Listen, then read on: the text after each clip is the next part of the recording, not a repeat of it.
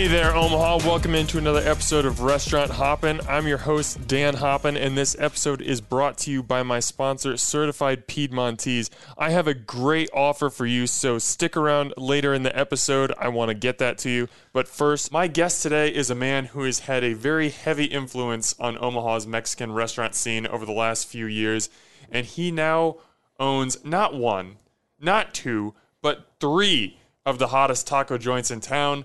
After he took over Maria's from his grandmother, he has since opened Mula in the Blackstone District and Taco Company in Benson. My guest today is Michael Sanchez. Michael, welcome to the show. What an intro. Thank you. Appreciate you having me. Yeah, of course. The pleasure is all mine. But before we talk about you, and there is a lot about you that I want to talk about, and I think you have a fascinating background and, and entrance into the restaurant industry. But I don't think we can start this conversation any other way except through the puffy taco, because that is the food item that kind of helped set Maria's apart uh, originally. It's integral to the DNA of Taco Company, and really, once someone has like one of these puffy tacos, it's kind of it's hard to forget it because it's such an experience for listeners who may not have experienced the gloriousness of the puffy taco, can you describe what they are and kind of what sets them apart and makes them different from the standard taco offering? Well, what we do, I'll talk about the process and maybe that'll explain what it is. Do it. What we do is we start, pardon me, with a traditional um, flour based taco dough or tortilla dough, right? So we make a big ball of, of flour tortilla dough uh, and then we press those out and then we uh, we hand roll them, stuff them, and fry them. And throughout that process, what you end up with is kind of a crunchy, chewy, hot pocket of whatever's inside of it. And um, yeah, it's probably you'll hear people say it's non-traditional, but man, I would like to have a conversation just about tradition and authenticity in general, right? Because that's boy, it's a tough thing to say what's tradition when it's something that's traditional to your family, when it's something that's traditional to your experiences growing up in Omaha or Texas, which is also has a um, a lot of variations of puffy taco. So you know, it's traditional to them. It's traditional to me. It's authentic to us and our family. So authenticity and tradition are are um, more about personal experience, oftentimes, than just making a judgment on what you know, labeling something with some broad category of traditional or non-traditional. So right, and that's something I actually kind of wanted to hit on a little bit in this episode, and I was going to talk about it later, but let's just talk about it now. Yeah. Like. I feel like the word authentic just gets thrown around so much in food, and I don't I don't necessarily understand. Like, I do think that there's definitely value in saying, like, you know, this, this is a dish that they actually prepare and eat in India versus, mm. you know, chicken tikka masala. Like, I think there's value in recognizing that. But I also think sometimes we get a little too much into just like, is this traditional? Is this how they did it in Mexico in the 1800s or sure. whatever? And sometimes we can just, it's just like you said, like, tradition doesn't have to be what it started as. It can be tradition is this is how my family did it. 100%. This this is where I grew up. This is where we ate it. Like why why do you think we always want to throw the traditional stamp on food? I don't know. I think a lot of times people don't even understand what they're talking about. No, you know, um, I agree with that 100. percent And that's an easy way for them to make a judgment on something by labeling it this thing. But let's be real. Mexico's a big country with a lot of different facets and um, a lot of different, very uh, traditions or things that are authentic to very small communities within this massive country. No different than America, right? We have a lot of different pockets and neighborhoods, and what might be uh, authentic to a really cool place in Wisconsin we might go there and be like, this isn't how you make a whatever grilled cheese or PB and J, you know, but it's not authentic. But isn't it authentic to what they're doing? Mm-hmm. Most people that make that sort of judgment probably aren't really familiar with all the different areas and regions of Mexico and how they do things and the traditions. They, but they think because they ate at some Mexican place growing up across town and that's what they're used to. That if it doesn't fit within those, you know, characteristics, um, then it's not traditional. But mm-hmm. I think it's just a limited way of looking at things. And the real question is, do you like it? If you like it, who I mean, does it really matter where it came from, how it came from? If it's if it's good to you and you enjoy it and you appreciate the craftsmanship or whatever the thought that went into it, whatever it, traditional, non-traditional, I don't think it matters. I agree so much. Like to to bring another food group into it. Like if you talk about barbecue, you talk to somebody in North Carolina, traditional barbecue is pork. You talk to somebody in Texas, traditional barbecue is beef and brisket. You talk to somebody in Kansas City, they'll probably tell you it's burn ends. We love burn ends. So it's so much of what you said is true. Like there there are different traditions in different parts of the world. So just labeling something as traditional and non-traditional, I agree with you. Has never made sense. Oh, sorry. Go ahead. No, I was going to say barbecue is a. I wish I would have thought of that example because that's a fantastic example of, of what we're trying to describe here. Mm-hmm. But let's get back to tacos because Yeah. we're talking about tacos. the thing that amazes me about the puffy taco, and you use some great descriptors, like the shell is crunchy, but it does have a good chew. It's a little bit flaky. The thing that is amazing to me is it's not very greasy at all. Mm. Like whenever I hear the term deep fried, when something is fried, you just you think grease you think it's a little heavy it's a little indulgent you think delicious mm-hmm. but you think of something that is going to it's it's not healthy. And I, I don't know necess- i don't know the calories on these Yeah. tacos. They're Yeah, yeah. probably not the healthiest thing in the world. But when i eat them i don't feel like weighed down and i don't have to use a napkin to like wipe off my fingers every time i pick up the taco. No. that's kind of what amazes me about the process to me. Why is that? You know, I don't want to give away too many trade secrets to be Okay, honest, but let's just say that that's a very intentional part of because we're aware of the stigma that fried food has behind it, right? Um, so we have to make every effort to make sure that it's the most appealing version of a fried a fried taco possible, and, and the same can't be said true about all the other variations that you've seen. Okay. Well, yes, we definitely don't want to get away, give away any secrets, but I just want to assure listeners, especially those who are like pretty health conscious, these Yeah. these tacos are not going to destroy you or anything. They're delicious without being greasy and just gross. I think the best way to discuss your restaurants and your growth as a restaurateur is to go back before you even. I mm-hmm. think we need to start with your grandma, mm-hmm. Maria. Mm-hmm. What can you tell me about Maria and just what made her such a special person? Maria is an amazing woman. You know, she had very little formal schooling, um, and everything she's done is completely self-taught. She's a self-made woman, all through just really great common sense and obviously a tremendous work ethic. She's got the most integrity and natural intelligence of any person I've ever met, and I, I really feel like she could have done way more with her life, but she really was passionate about the one thing. Um, so when she was young, she married my grandfather when they were really young, and my grandfather was in the Air Force, and they moved around the world, and everywhere they would move, whether it was Puerto Rico or the Philippines, so on and so forth, she would she would set up a small taco business with the intention that once he was done with the Air Force, wherever they ended up settling down, they would turn that into an actual business, and that's what they did. So that was 1976. They started Maria's. Uh, the building that we're in right now, actually, they bought uh, in 1980 or 79 or 80. Um, and then I took it over about, I think, between 2008 2009. Mm-hmm. Um, but you know, going around my storyline, she's not the only influence. So that's my my dad's parents. Yeah, you've got restaurants on your mom's side That's too. the thing is, so my mom's parents had a fantastic restaurant too called Cafe de Copia, which was a little before probably both of our times. I mean, it started in 1983, but at that time was one of the the nicer, if you know, arguably one of the nicest restaurants in the city. It was French fine dining um, in in Regency, and they ran that from 1983 to 2001. So when I grew up, you know, I don't know how many people have this experience, but both sides of my family were restaurateurs, and, and I'm sure, as you're aware, when parents own restaurants, all the kids are involved, which means my, my parents were both involved, aunts and uncles, cousins. So that's that's the life that I knew. That's it wasn't um, absurd to me at the time that I was just in this restaurant lineage, but now looking back, it seems very unique. Well, I even I found a quote from you uh, in another story that said your crib was in the back of the Mm-hmm. office of the restaurant.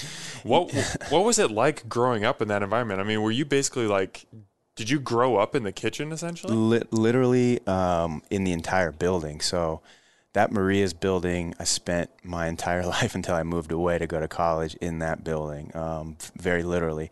So you know, my car seat, my crib was back there. My very first school desk. So I'd come home from school. I would go. I wouldn't come home. That was my home. I would do my homework there. Uh, a lot of days I would be in the kitchen. I would be everywhere in that building. You know, um, my I remember my first Nintendo being in that back office. You know, playing the original Nintendo back there and bringing friends over after school. And then I got older, old enough to kind of legally work in, in the front of house. So was bussing tables every day and man, I mean, I've, I've done every job there is to do in that particular business. And, um, You know, uh, I quite literally grew up in the restaurant. So Now, did you feel a pull to that type of work, or was it more just like, this is what our family does, this is where I am all the time, so this is what I'm going to do? Or were you like passionate about it? I don't really think I, I gave it much thought, man. It just kind of was what we did, you know. Uh, I suppose if if you grew up on a farm and you milked cows, it's just kind of what you did. Yeah, I don't know how much I questioned it, but uh, I know one thing for sure. When I graduated high school and I left, I knew two things for sure. I did not want to work in a restaurant again, and I I didn't think I was going to come back to Omaha either, right? And both of those things proved not to be true, but. Um, and not because I didn't like the restaurant business. I just felt like there was more to the world. You know, there's so many things you can do with your life, and I'm like, if I don't at least go explore other options, I'm always gonna I'm always gonna question whether or not I was meant for this, and I, rather than just defaulting to what was kind of what I was born with. You know. What did you go explore? So I, I lived in San Diego for eight years. I got a degree in finance, and then I worked in finance uh, up until about 2008, when the when finance was wasn't the career to, to be in anymore. But um, I got out right before then, thankfully, with uh, with uh, still my shirt on my back. And it was right about that time that my grandma Maria was considering retiring, and and I just um, started a family. I had two young boys, and it just kind of made everything fell together for me to come back and buy that business and expand it. And uh, I also felt a huge obligation to my family. You know, it, it was one of those things where it's such a source of pride for me and, and all my extended family, the business of Maria's. Um, and it, without me coming back and doing what I did, it kind of felt like it was the end of an era, and I didn't want that to be the case. And I felt like, uh, like I said, a sense of responsibility to take that and, and keep it going for another 50, 60 years if I could. So. Mm-hmm. Now, you said originally you you moved away because you wanted to explore what else the world had for you. So when this this opportunity to own Maria's and kind of carry on that tradition, when that's first presented to you, I'm assuming by Maria herself, w- was that immediately just like, could you just like feel it inside you that just like, yes, I want to do this? Or did it take some time to be like, eh, I, I really wanted to do something else, but then over time you kind of, you're like, yeah, this is the right thing to do. You know, at, again, at the time, it, it was a tough decision. I'll be honest with you. It, it was a tough decision because I was doing very well for myself in San Diego. Uh, I wasn't directly impacted by the crisis, but it was it did play a part in the financial crisis of 2008. But I had two young children. Um, I was thinking about their future again, and I, and I, I felt like I had a I had a debt to pay to my grandparents in terms of what they provided me and and again all my extended family. Um, so it it wasn't like oh yes this is the opportunity I've been waiting for and it wasn't um, I don't know man it, it I thought about it for a long time all the pieces came together and the thing is is when I was away for eight years my grandmother and I are so close we talked every week so it wasn't like I didn't talk to her for eight years and she gives me this call and all of a sudden I have a decision to make I, this has been something I I can tell through our conversation. I came home a lot over the course of those eight years. I was very in tune with, with the business. I was still helping actually remotely from San Diego. I was still, you know, writing menus and updating pricing and, you know, negotiating with some suppliers. I was helping her with some of the business related stuff, even though I was away. So it wasn't like I was detached and I just got a surprise call and I got to, you know, make, make a decision. So I, I kind of saw it coming. So I had some time to consider it and it was a difficult decision. And without giving away too much personal detail, you know, it wasn't like a financial slam dunk at the time either. You know what I mean? It wasn't like, oh, I'm going to come back to this great. It, I was I was losing a lot in in order for a long term play, and it was up to me to really make that business grow. I had to expand it and remodel it and give it some fresh life in order for me to actually financially for it to make sense for me. So it wasn't it wasn't a slam dunk. It was like, all right, I gotta I gotta kill what I eat here. If I if I come back and do this, I gotta go all in and actually be able to provide for my family. So. What was that feeling like for you emotionally? Because clearly this is this restaurant is something that is very important to your family. Mm-hmm. You know, it's it's been decades in the making. Like you mentioned, your grandma opening these taco stands and then this being the mm-hmm. restaurant that came out of that. Like this was a really big deal for you to mm-hmm. take this thing over. I mean, I'm sure that there's there's a feeling of excitement, but there also had to be some nerves. It's just like I can't screw this thing up too, right? Big time, man. Big. And nobody wants to be the person that destroys their family business, right? And that wasn't uh, that was an option. I mean, I could have completely ran it into the ground, but I, I was confident. I knew what I was doing, and um, I knew if I worked hard enough at it, I was all in. Like I said, I that was all I did. Um, And so, but yeah, the pressure was on, and all eyes were on me. There was no, I couldn't point the finger at anybody else at that point. If it didn't work, then I basically ruined something that my grandparents started along. Uh, you know, I took their dreams and ran it into the ground. That was not an option. That that would not happen. I, I would make sure that. Well, fortunately, that very much did not become a reality. Thank and God. You mentioned coming back and taking steps to kind of enliven the restaurant. I think Mm-hmm. you know, uh, kind of bring it into modern times. What what exactly did you do to kind of up update Maria's? So that's like an interesting case study to talk about because when you have something that is so uh, deep rooted in tradition, you have generations now, three, four generations of people that have grown up in that business. The challenge is how do you change it, update it, freshen it up without alienating the people that have got you to the dance, right? Without taking what people enjoy and appreciate about the business for generations and then stripping that out of it, right? So, boy, that I mean, that was like sleepless nights thinking about the changes to make and not to make. And so, at the end of the day, what we did was uh, what I decided to do was uh, address the capacity issue because you, Maria's is like you know every pocket neighborhood has their place where they go say after the soccer game or the basketball whether it's Big Fred's or Sortino's or whatever Maria's was kind of that place to Ralston after the soccer game there or the baseball games that's where you went but the problem that we had at that time was we didn't have the party rooms we didn't have the bigger space so number one, first and foremost, we had to address that because I felt like that was a big part of our identity. And again, from a financial standpoint, you need seats to you got if you need to increase sales, one of the things is you got to increase the seats. So we did that. Um, and then you know, it was an all cash business at the time. The world was changing. We we got away from that. Um, of course, embracing technology a little more in terms of social, but but without overhauling the menu. You know, we, I, I rewrote the menu in terms of the design of it, but I didn't take anything away, and I didn't really. I, I enhanced some things to make them better. I took some products that I felt like were not of the quality standard. You know, certain commodity products, and I upgraded the standards of those things, and um, so I, they were enhancements, but they weren't like overhauls of things where you know you might notice a small change if you're a 30, 40 year customer, but in in in a favorable way, right? In terms of quality enhancement and those sorts of things, but certainly not taking anything away. I mean, they would have burned that place down if if I would have changed anything about the recipes or you know I, I would have they would have had my head on a stake. So these these changes that you implemented, did they could you start to see the success very quickly or did it take some time for like like you mentioned like this is a place where you don't want to upset the apple cart too much. You mm. want to make sure that you're respecting what made it special while still updating it. Mm-hmm. Did it take some time for these changes to get Maria's where you wanted it to be or was it just like turnkey? it was immediate and but it didn't it, it came with a lot of ch- i mean i had to be present there 24-7 because there were customers that had a lot of questions about who this new guy is and what's going on and why this and why that and i had to be the one that kind of gave them the warm and fuzzies about what we're doing and explain to them why we're making the changes that we're making but um, you know uh, boy that business changed almost overnight. As soon as we were done with all the changes it was it was an immediate impact in a positive way. And i think for the for the most part 99% of our customers appreciated the things we did. But of course you're going to have those 1% that just are adverse to any change. It doesn't matter if it's a good change or bad change you know whatever that means but it's they're just change averse so. So we kind of talked earlier about how there are so many different styles of Mexican food. There's not just, you know, the the one traditional way to do it. How would you describe Maria's food and menu to someone who hasn't been there? I call it family style Mexican food.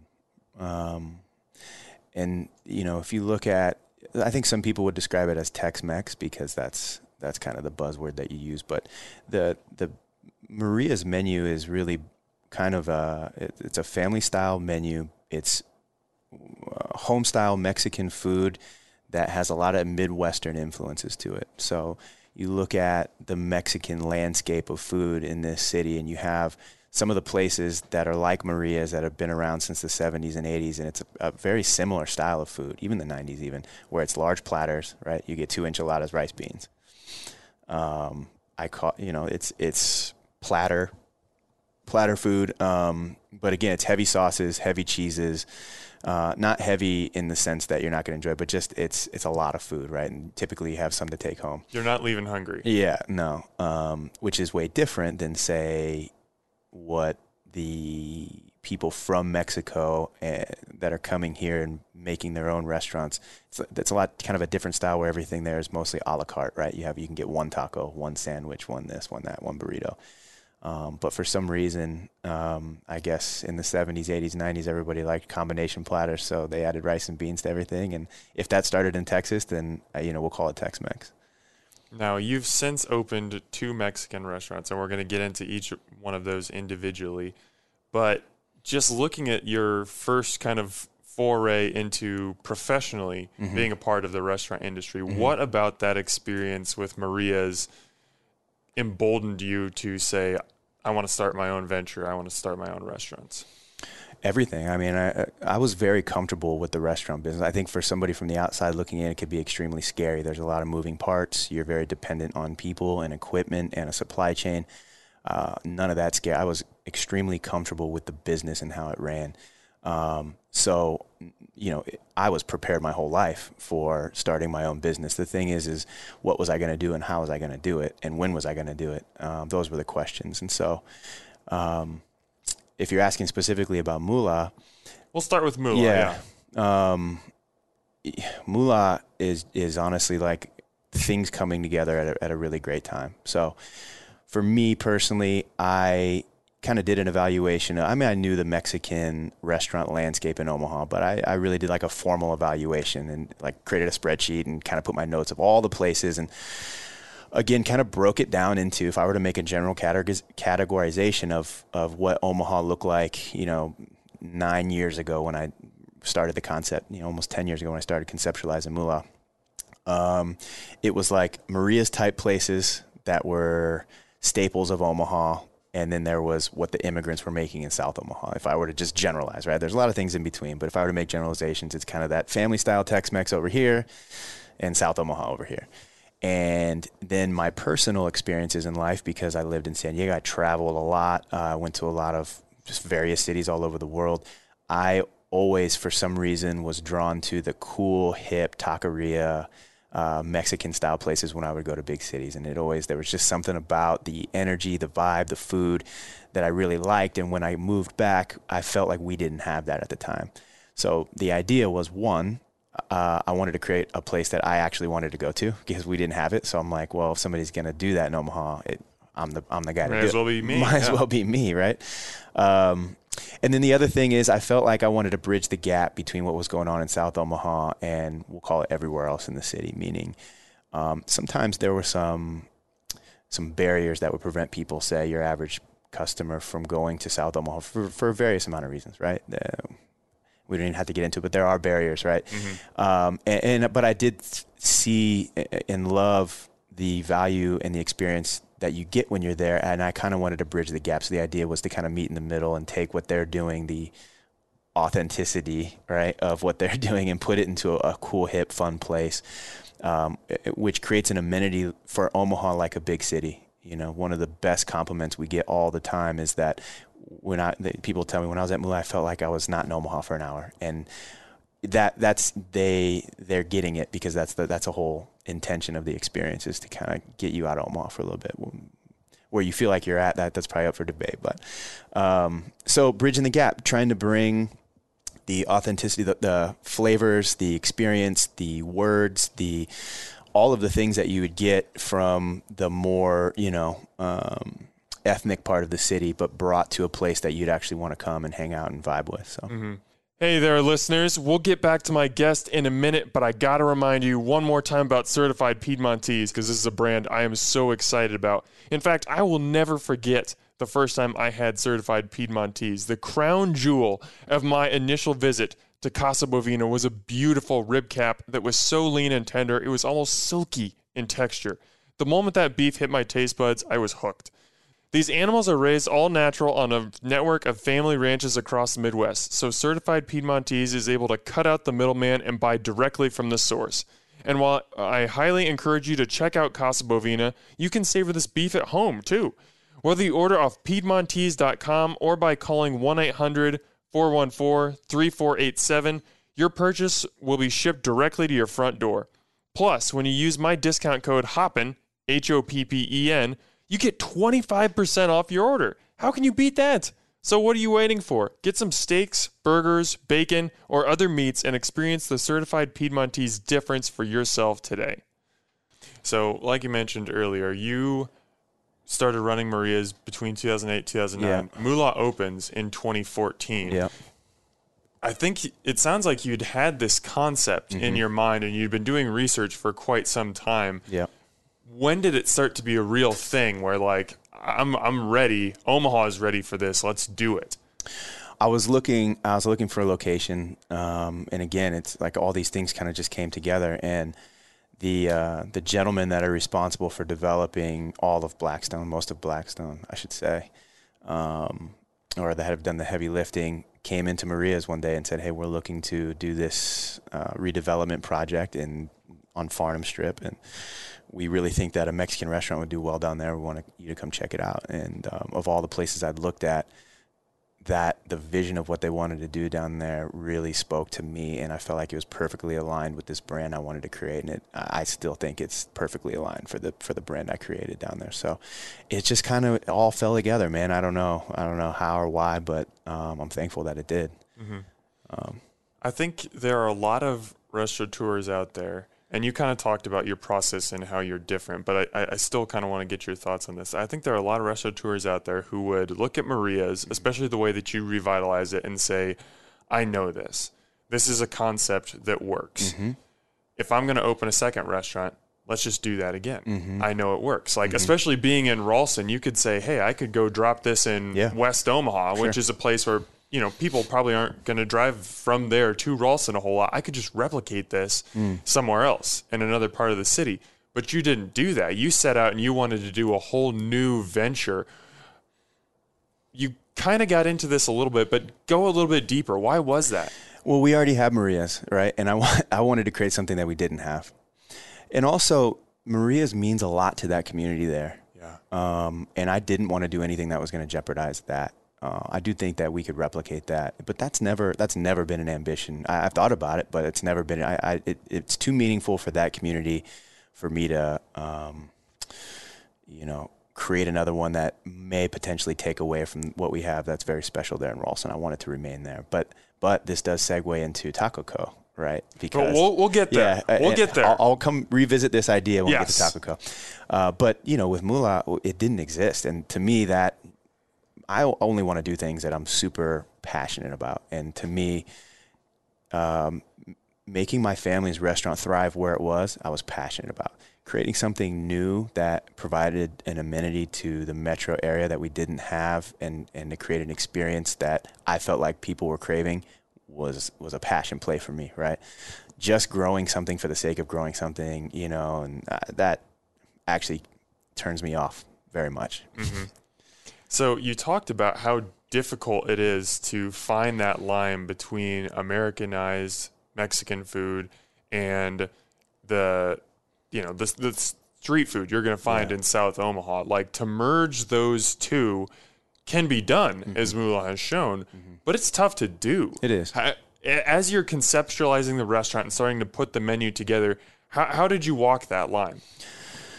Um, a lot of customer feedback, a lot of keeping an eye on what people are appreciating and maybe not appreciating. Boy, we made a lot of changes from when we first opened till now, just based on keeping in mind that we're not the customer, right? So I might like something and I might be, you know, very uh, excited about something and maybe even have a little bit of my ego wrapped into it because it's my idea only to find out that customers don't like it, right? And I, and so you got to remove your ego from it and keep in mind you're not your guest.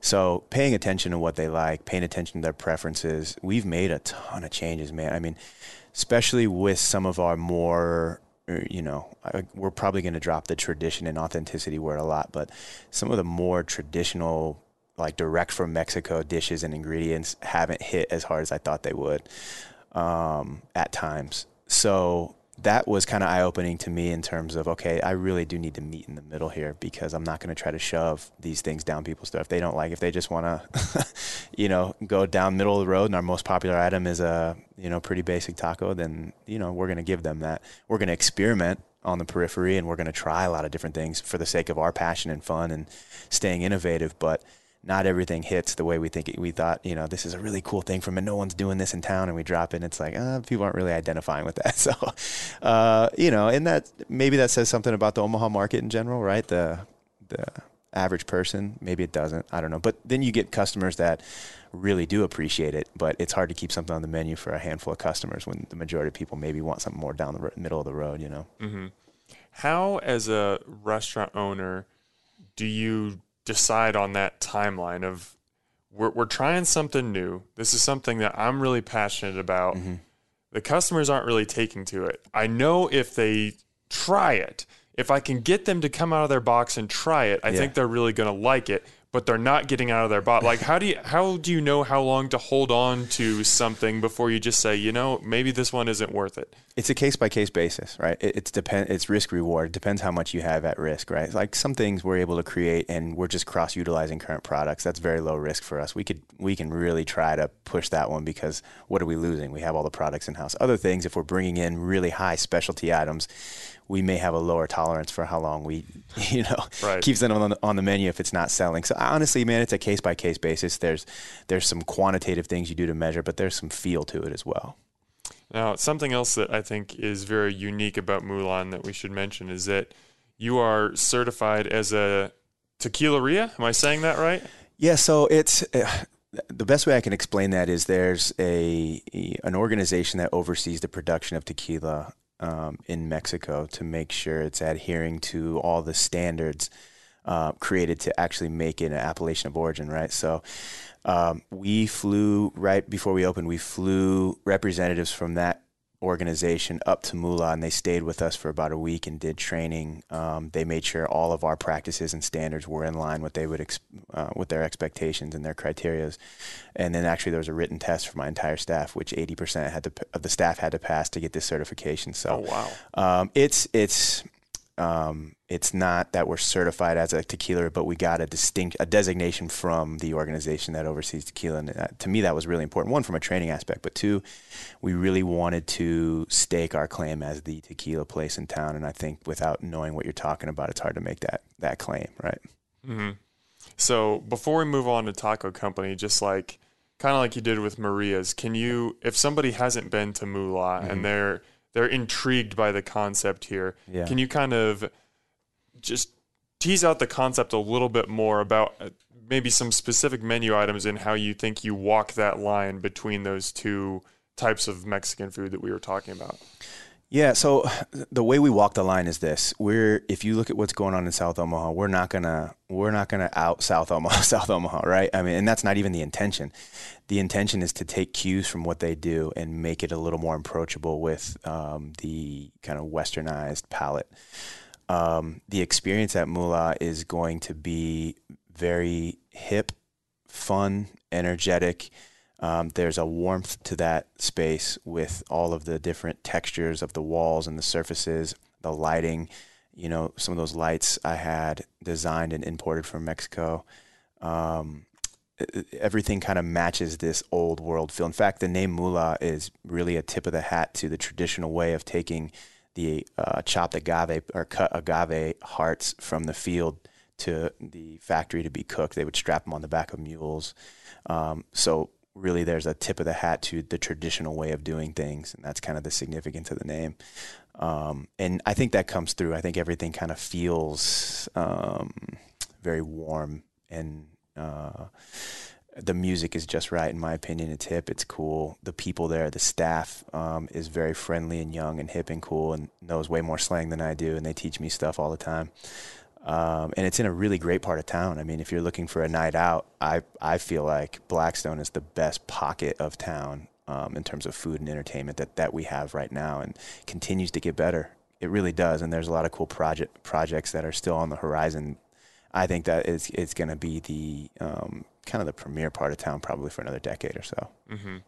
When I talk to people about their favorite happy hour restaurants in the city. Mula is one that comes up very frequently. A because of the drink menu, like yeah. you mentioned, and B just because that vibe. It just feels feels alive in there, you know. That and you guys, you've got the patio seating in the, in the summer. You've kind of got the open windows there. It's just it's a very cool place to just go hang out and have like you said, maybe you know where you go to Maria's, you're leaving with a full belly. Like here, it's more like small bites. You can mm-hmm. you can go a la carte if you want. You're not necessarily going to gorge yourself. Yeah. for lack of a better term, but like just a, just a fun place to grab a bite and hang out. Like it's Yeah. it's just cool. I have a. I was talking to a guy at the gym this morning actually that went to Mula for the first time. I met him three weeks ago, and he's like, "I'm going to try your restaurant."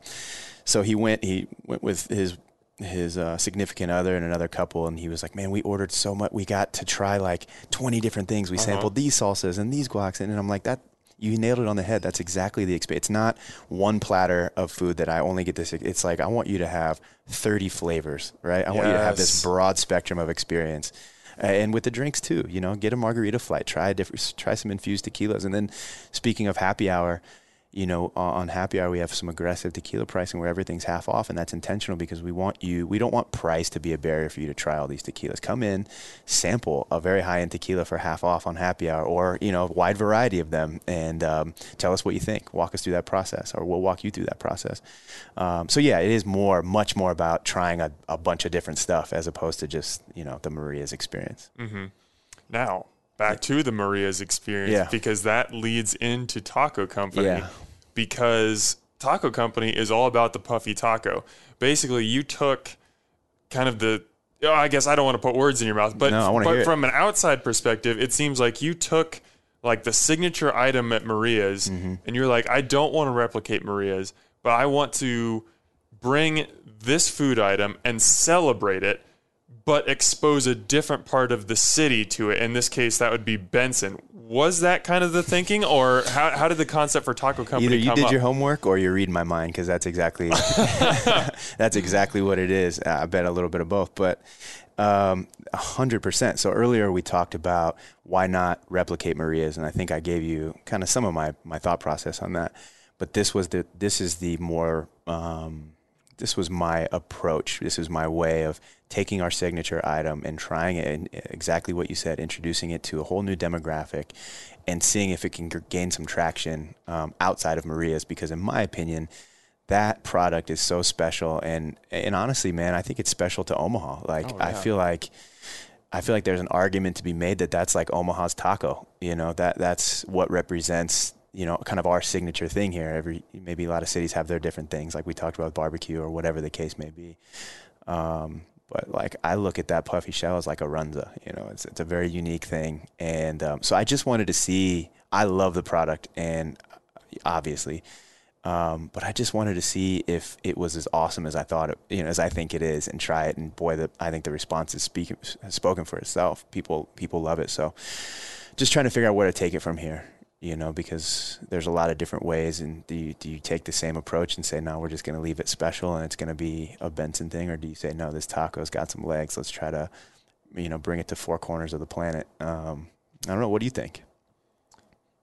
I, I live right near Benson, so I have access to Taco Company frequently, so I don't have a problem with it. Yeah. But then again, I always hear like, you know, people always say to like, you know, to the owners of Block 16, they're like, "When are you going to open a location in West Yeah. Omaha?" Stuff like that, and it's Yeah. like, well, it's it's not quite that easy. What do they say? Uh, They say it's not that easy. like, I mean, there's there's all kinds of things to consider Yeah. between they have to split their time between restaurants. They wouldn't be together as much. They have a family, as you said, you do too. So that's Mm-hmm. Yeah. obviously something you have to consider. But I do think you know the the puffy taco is it's such a unique concept, and it's not like really anything else. Like you can get many different kinds of street tacos or, or different tacos throughout Yeah. Omaha, but that thing, especially with that recipe that you mentioned, that is not super greasy Mm-hmm. or anything, it is very unique. Did Benson like? Did it when you launched the concept? Did Yeah. Benson take to it like right off the bat, or was there a little bit of curiosity in that? What what is this thing? Well, so I've been I looked at a lot of different locations for Taco Co. That's a concept that I had um, for a while, and it just for one reason or another, all the other locations just didn't work out. Probably um, fortuitously for me. Um, but that again, that building just spoke to me in so many ways. I just An I- old bank. yeah, yeah. of if, all things. if you've been to the restrooms at all, you see that we took the old vault and made them into the. re- It's cool. Super cool. yeah, it's cool, and I don't know how you you know connect the two logically, a bank and a taco place, but somehow it just adds a, another layer of of uh, something cool to experience. But here, here's maybe I'll maybe I'm gonna I'm gonna overshare a little bit, but here's Dan. If you and I, you came to me and said, Michael, you know, you you have the Midas touch when it comes to tacos. I need I want to get in the taco business. Let, let's do something together, right? We could call a food service provider, right? XYZ food company, right?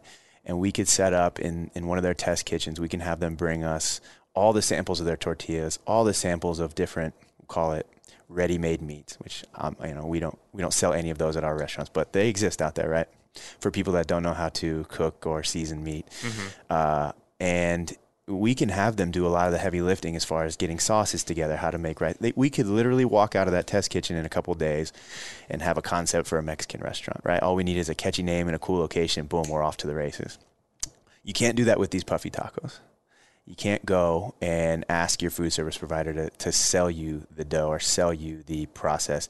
It doesn't exist. So, from a competitive advantage standpoint, I think it, it um, offers something very interesting and unique and when you're talking about growing a business because again there are very low barriers of entry to starting a mexican restaurant for anybody off the streets that wants to do it. I, wouldn't advise it but you can do it. Um, you can't get in the puffy taco game unless you you know you know how to do it specifically. Either you've worked for me or you know you somehow came across a, a process somewhere else and, and you're willing to go all in and go head to head with taco co maria's in the puffy taco game Good luck.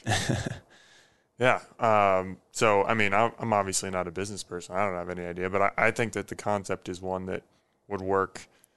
Maybe not in every part of the city, but I think in in a lot of parts. And I think part of that is, and you you know, we talked about this a little bit with Mula, but it's it's at Taco Company too. It's not just the food that brings people in. Like dining at Taco Company is fun. You guys have uh, the benches that are swings in there. You've got the adult cap- like Capri Sun pouches, Yeah. you know, that have some uh, have some tequila and some liquor in there. You've got the the patio that's got uh, you know, you can go up there and play bags and stuff. Like it's fun not to co- only come and eat there, but it's fun to just be there. How obviously that's something that's very important to you as Yeah. you design restaurants. Is that something that you just knew right away, or did you have to kind of learn that as you established Maria's once again? Um, well, everything has to match, um, and just understanding that is an, is an important first step, right? The colors you choose have to match. The things on your menu have to match what your employees wear. Have to match the music. Have to match the lighting. Have to ma- everything has to be congruent for the brand to be cohesive and make sense. For Taco Co.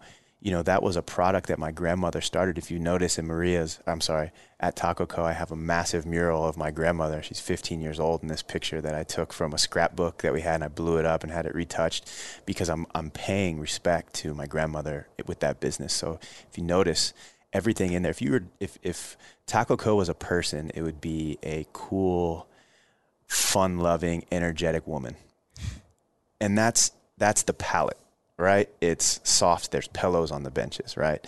There's not say graffiti like you're used to seeing in, in a lot of Benson, right? There's everything is soft fabric. Everything is um, more feminine kind of, and that that's not to say we're alienating men because I don't think it's over the top, right? Where it's only target. It, it's very inviting for everyone, but to me that palette.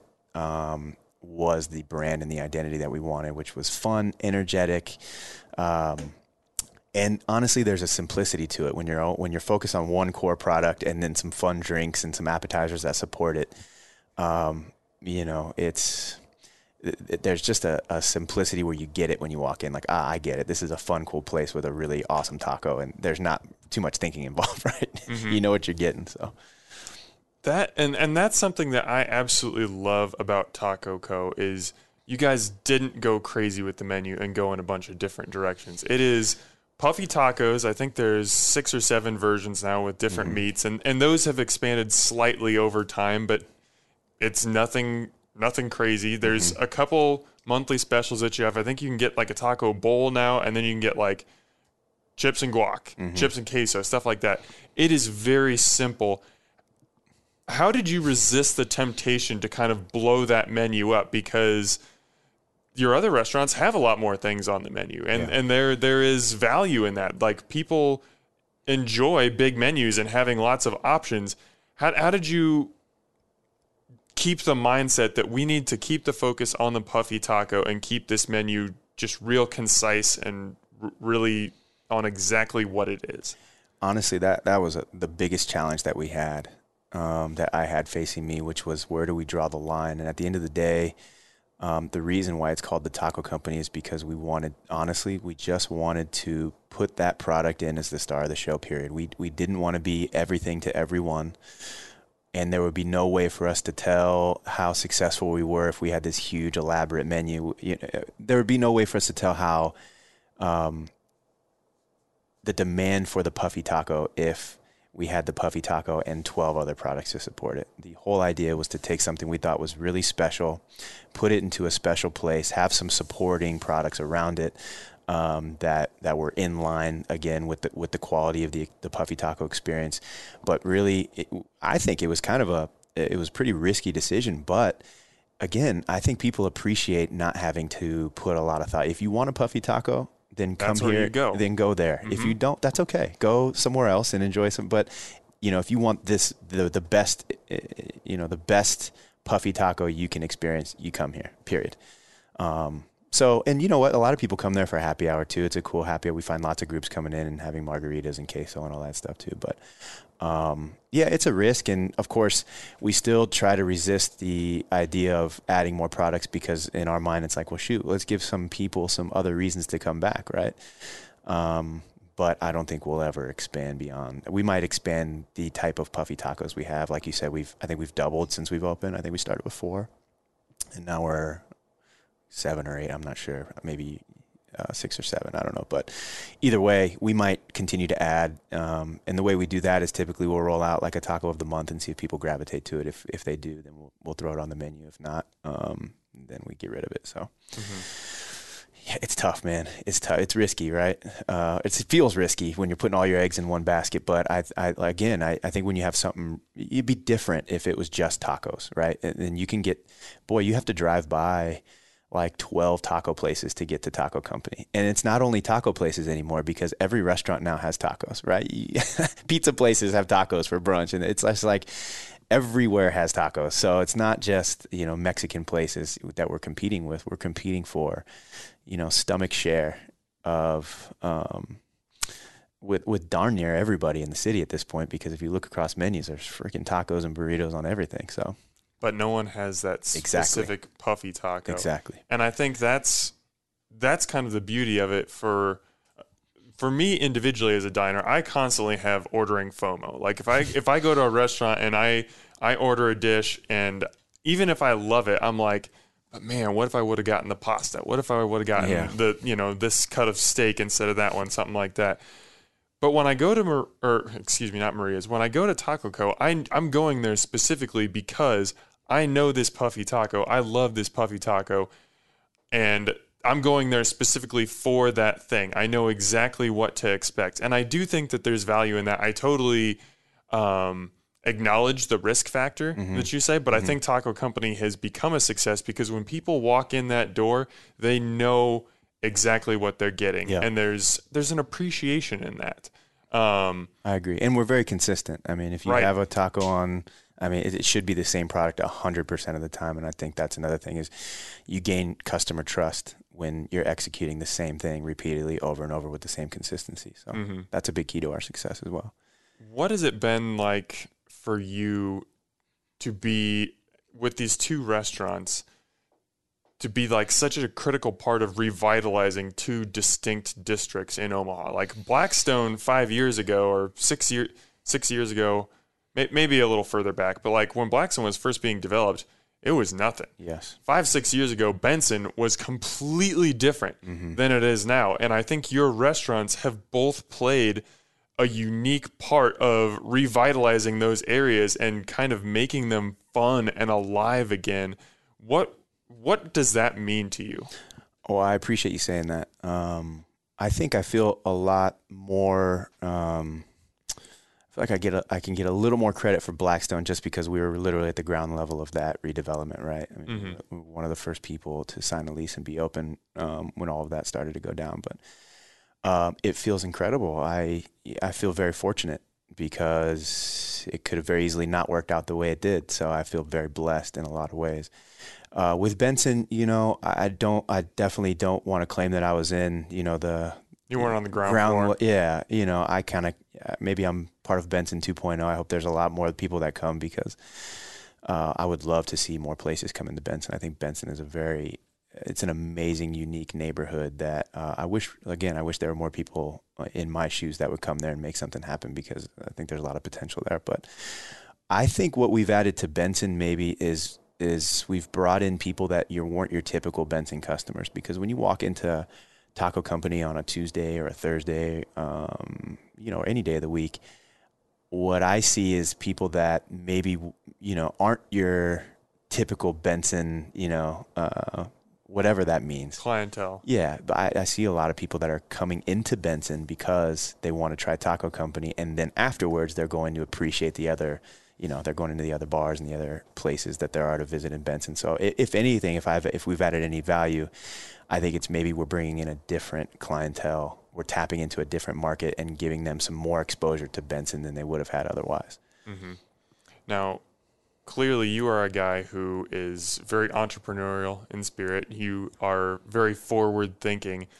As you, and you don't have to give anything Yeah, away here, yeah. but as you look at kind of the Omaha restaurant scene and probably specifically speaking in Mexican food, do you see any opportunities in the future? And I, full disclosure, I don't know if you have anything in the works. I definitely Yeah. don't want you to like give away Yeah, any yeah. plans you have so somebody listening to this can steal it. But like, is there anything that you can speak on as far as future endeavors or anything that you're interested in? Always, man. Uh, I'm always entertaining uh, and looking and being creative. That's a fun thing for me to do in terms of just an exercise of creativity. What would I do now? What I have probably six or seven concepts ready to roll that are you know either Mexican or non-Mexican. Um, for me, like I explained, I, I don't. The idea of growing for the sake of growing um, is a big turnoff for me. So for me, when the time is right and the opportunity is right and, and the property's right and you know everything comes together, and I feel passionate about it, then then I'll do it. But if it doesn't meet, if it doesn't check all my boxes, there's zero percent chance. And we get offer, I get offers all the time to help. You know, for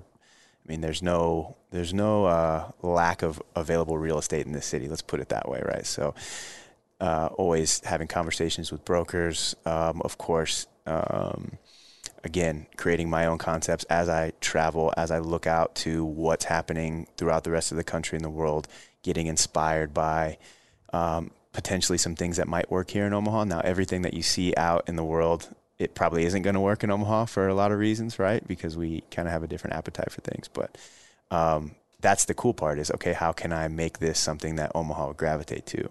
Um, so, yeah, to answer your question, I'm always very interested in growing. I also, um, not to get into, I know this is restaurant and bar focus, so uh, but I also have other interests outside. Right, I'm not just a one trick pony. So, you know, I have kids and I have other investments that. But if specifically talking about restaurants and bars, I'm I'm always interested. It's very exciting to me to think about what could happen, and for sure, I do see me and my team doing you know other fun and exciting things on the level, if not surpassing the level of of creativity um, and energy than the things we've already done. So. Well, I, for one, cannot wait to see what that future looks like and, and seeing some of these other concepts if they get the opportunity, get a chance to come to light. I think that's that's just going to be really fun to follow. As we wind down here, this has been a fantastic conversation, but I got to ask you two more questions Yeah. that I like to ask just about every guest that comes on here. First one What is one thing that you feel most people who don't work in the restaurant industry, what is one thing that you that they don't know that you wish they knew? Hmm.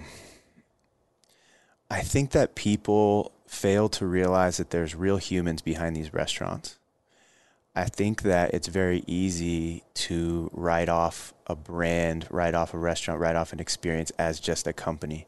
But you don't realize that there's people that are there that are um, using their wages to feed their children. They're using the wages to put themselves through school. There's real human experiences that are building, you know, that are that are making up the DNA of these businesses. But when you when you you know write something off to just XYZ brand restaurant, right? Um, you fail to appreciate the uh, the real human um, aspect? Aspect of, of what goes into these things you know um, right? It's easy to try to trash a business because maybe your food wasn't the temperature you wanted but how is that affecting the woman the single mom there who's in the kitchen working for x dollars an hour that depends on that job and maybe you're affecting the business that comes to the door? Now of course the restaurant has an obligation to give you a better experience but at the same time you know i think we really fail to realize that there's humans behind this thing. It's not just a machine and a brand right?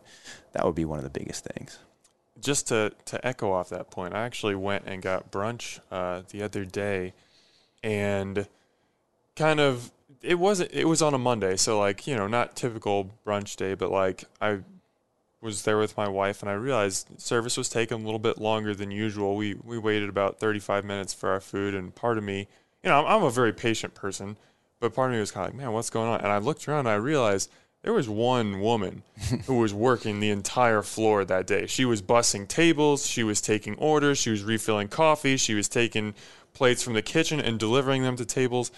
And I think that just having that awareness and that recognition as mm-hmm. diners that hey, restaurants these people, not even restaurants, these individual people are trying to give us the best experience they can and they're they're working at it.